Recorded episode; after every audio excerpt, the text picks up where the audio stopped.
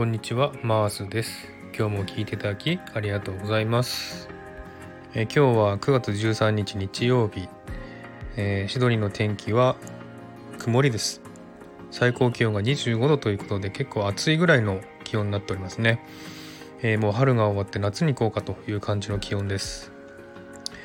えー、皆さんはどうお過ごしでしょうかね。このラジオはオーストラリア・シドニーからいろいろな情報をですね、えー、放送していきたいなと思っております。今日もよろしくお願いいたします。えー、自分は今ですね、3カ国語を話せます。日本語、英語、韓国語と3つの言語を話せますけれども、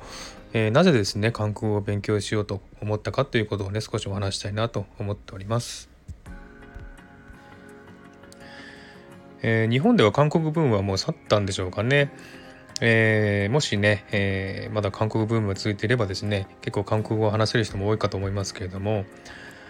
えー、自分は小さい頃ですね親にですね、え英語の塾に行かされましてですね英語を勉強していました。え、それでね小学校までずっと勉強してたんですけどもそれがきっかけで、え、結構ですね外国語に興味持つようになったんですね。で、え、中学校高校では英語が一番ね得意な科目となったわけですね。それで外国語を勉強したいなと思ったわけなんですけども、えー、英語を話せる人は結構たくさんいるんですね。ですのでそれ以外にもう一カ国語を話せないといけないなと思ったんですね。でどれにしようかといろいろ考えた結果、えー、韓国語が一番簡単なので韓国語にしようと思ったわけですね。でそれできっかけでですね大学を卒業してからですね、えー、韓国に、えー、留学しました3年間いたんですね。で韓国の語学学校で、えー、韓国語を勉強しましてで、えー、日本に帰ってきたんですけども、えー、最初の1年でねもうペラペラになりました。ですので、え、2年目までね勉強しまして3年目はですね1年間、え、自分で仕事をしながら韓国語をね話してました。ですのでもう本当にね普通に韓国人のように話せますし聞き取りもできるんですね。